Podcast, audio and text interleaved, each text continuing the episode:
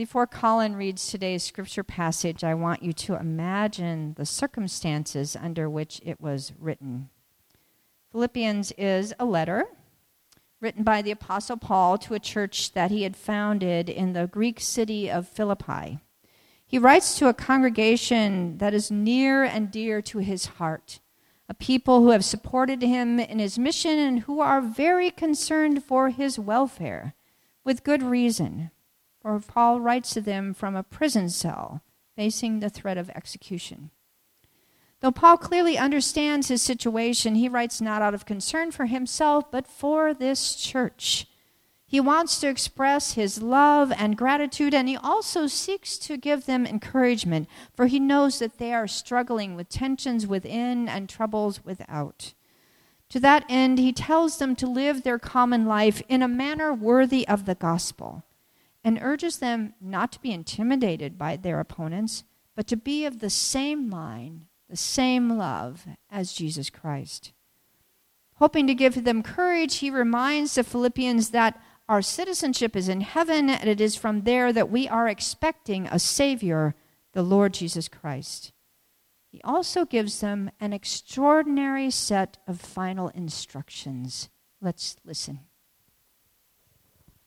If you'd like to follow along, uh, open to page one ninety-eight in your pew hymn, or pew Bibles. I recommend that. If you feel like it. Therefore, my brothers and sisters, whom I love and long for, my joy and crown, stand firm in the Lord in this way, my beloved.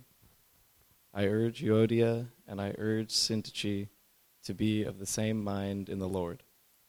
Yes, and I ask you also, my loyal companion, help these women, for they have struggled beside me in the work of the gospel, together with Clement and the rest of of my co-workers, whose names are in the book of life.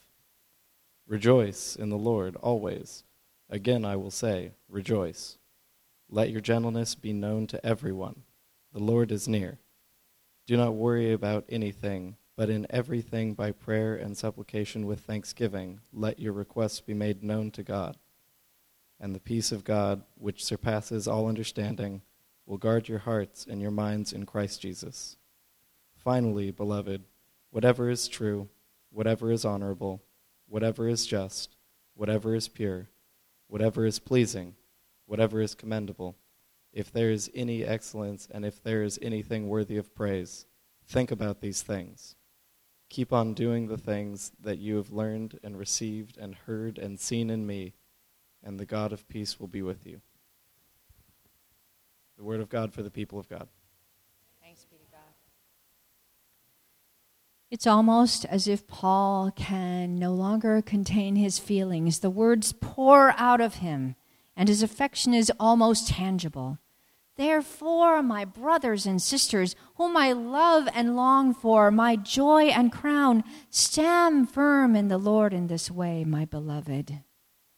Paul's great love for this people moves him to urge two of those beloved, Euodia and Syntyche, to be of the same mind in the Lord. We don't know about these women. We don't know who they were, or we don't, and we don't know who the loyal companion was whom Paul asked to help them, nor do we know what prompted Paul to write this. But it is clearly that he thinks highly of these co-workers who have struggled beside him in the work of the gospel, and equally clear that he longs for them to be at peace with one another. But it is the words that follow that always leap off the page at me. Rejoice in the Lord always. Again, I will say, rejoice. Rejoice? Paul is in prison, facing death. He may never again see this congregation so dear to his heart, or any congregation, and yet he tells them to rejoice and to do so always. How can he write these words? For that matter, how can we take them seriously? There seems to be very little cause for joy in the world lately. One natural disaster after another, hurricanes, earthquakes, fire, and more fire have filled our news and overwhelmed our minds, even as we struggle to make sense of that which is senseless, a rise in racism resulting in violent clashes, a mass shooting, increased tensions between nations that threaten not only those countries but the world, a government so decided, divided that it seems to be doing more harm than good, and our own very real personal struggles. About what can we possibly rejoice? Why would Paul write such a thing? Listen again. Paul says, rejoice in the Lord always. Rejoice, he tells them, in the grace and love of God in Jesus Christ, who, though he was in the form of God, did not regard equality with God as something to be exploited, but emptied himself, taking the form of a slave, being born in human likeness. And being found in human form, he humbled himself and became obedient to the point of death, even death on a cross. Paul is able to endure, to rejoice under very trying circumstances because of his relationship of the one who lived and died so that we might live. A relationship so precious to Paul that he has given up everything for it, even his liberty and possibly his life. For Christ's sake, he tells the Philippians, I have suffered the loss of all things, and I regard them as rubbish, in order that I may gain Christ and be found in him. It is in this faith that Paul lives, in this hope that he suffers, and in this love that he rejoices. And he wants the Philippians to know this same joy. Now, Paul is not advocating or encouraging them to adopt a Pollyanna attitude toward life, nor is he advocating an early form of positive thinking. He's not telling them to smile, be happy, for he knows that they will not always be happy. What he wants for them is not an emotional high or a warm, fuzzy feeling, but a deep and lasting confidence in the presence and power of God. In a sermon on this passage, Doctor Benjamin Reeves offers this insight.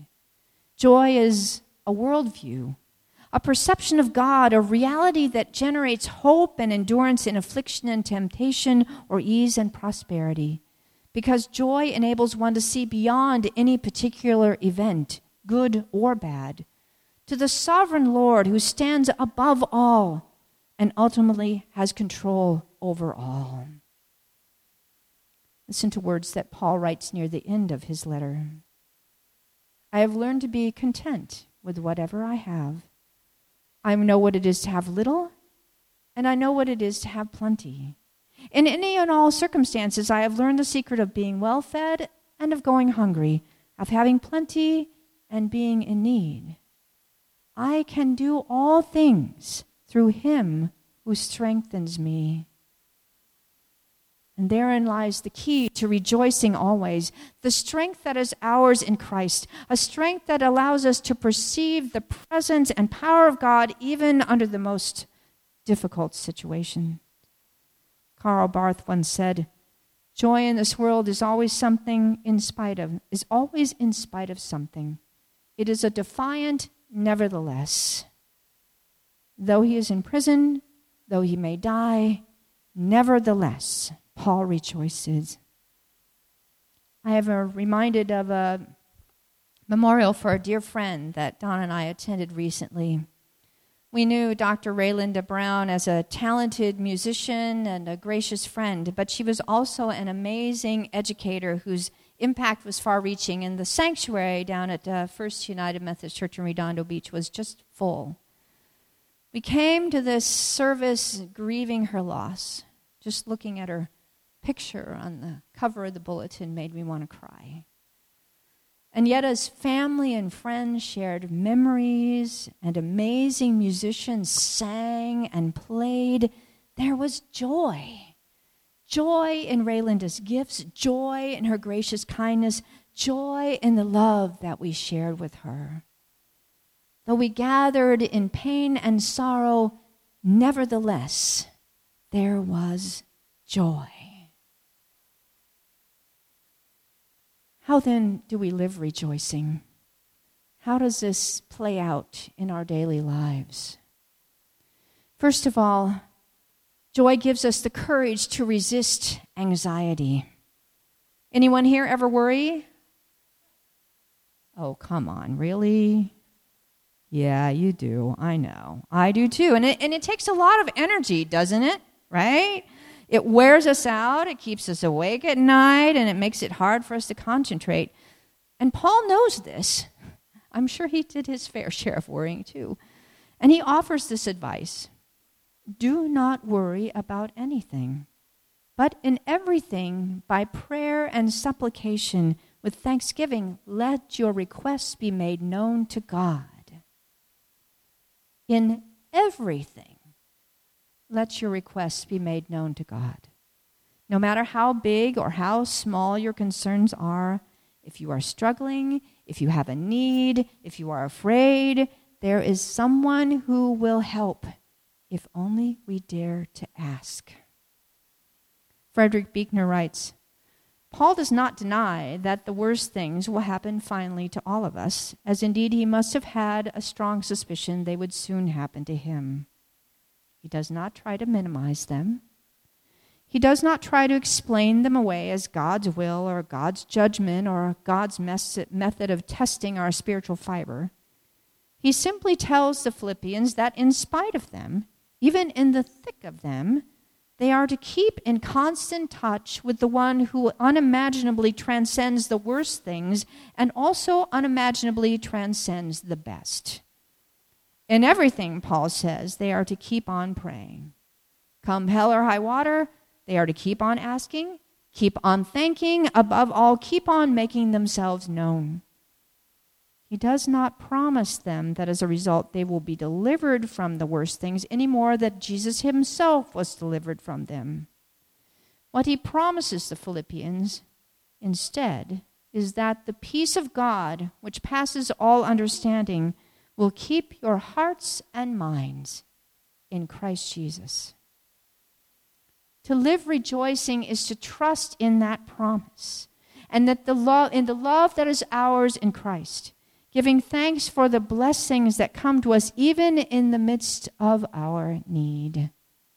The Lord is near, Paul tells the Philippians and us.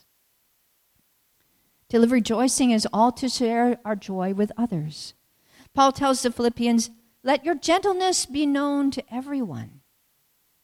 The Greek word that the New Revised Standard Bible uh, translates as gentleness has to do with generosity toward, te- toward others, and it has been translated in many other ways.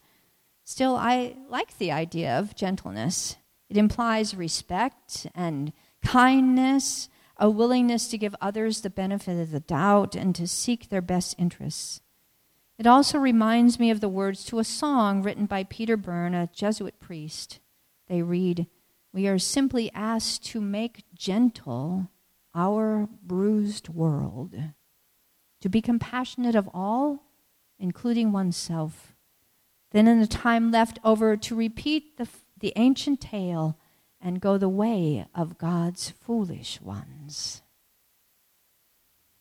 We share joy in many ways with others, not just with our actions, but also with our attitude. Philosopher Friedrich Nietzsche once leveled this Christian, this excuse me, this criticism at Christians. His, that is Jesus, disciples should look more redeemed. I agree. When we sing words of joy with solemn faces, when we read scripture with serious voices, what are we telling others and ourselves about our faith? Okay, a song comes to mind. It goes like this. Rejoice in the Lord always, and again I say rejoice. Rejoice in the Lord always, and again I say rejoice. Rejoice, rejoice, again I say rejoice. Rejoice, rejoice, again I say rejoice. Rejoice in the Lord always, and again I say rejoice. How many of you know that song? Good. All right. So I invite you to think a moment about the things in which you rejoice. Maybe it's the love of your family or your friends.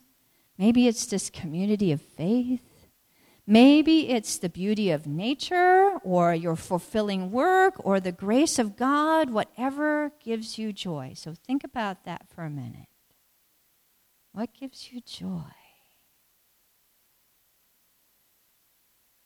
Okay, now we're going to sing. Ready? I'm going to go a little lower. Rejoice in the Lord always, and again I say rejoice. Rejoice in the Lord always, and again I say rejoice. Rejoice, rejoice, again I say rejoice. Rejoice, rejoice, again I say rejoice. Rejoice in the Lord always, and again I say rejoice.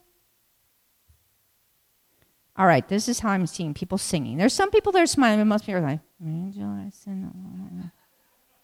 Guy, Pastor Lee, want us to sing, and I guess I'll sing, but I'll do it grudgingly. Let's try that again. See if you can pretend you're smiling, that you are actually joyful about something today. You're alive, right? All right, here we go. Rejoice in the Lord always, and again I say rejoice. Rejoice in the Lord always, and again I say rejoice. Rejoice, rejoice, again I say rejoice.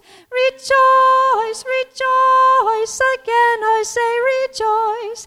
Rejoice in the Lord always, and again I say rejoice. Much better. Good job. All right. Did it help for you to think about things that you were joyful about? Did that help? Yeah, I think I think it did, because I think that's another key to living a life of rejoicing. Listen to Paul's words again. Finally, beloved, whatever is true, whatever is honorable, whatever is just, whatever is pure, whatever is pleasing, whatever is commendable, if there is any excellent, if there is anything worthy of praise, think about these things. William Loader interprets his words in this way. It's about filling one's mind with what Paul sees as signs of God's life, not so that one will feel good, but because this is another way of filling ourselves with God's life and so allowing God's life to flow through us to the world around us. It's so easy to get caught up in the sorrows and struggle of lives. They're real, and they happen to us. But Paul's recommendation is this, not about making us feel better. It's about paying attention to the way that God is working in the world. It's about training ourselves to see with the eyes of faith instead of the mind of fear. And most of all, it's about trusting in the love of God that surrounds and sustains us. A love that, in another set of Paul's words, which neither death, nor life, nor angels, nor rulers, nor things present, nor things to come, nor powers, nor height, nor depth, nor anything else in all creation can separate us. In that love, in that grace, we can and will rejoice. May it be so. Amen.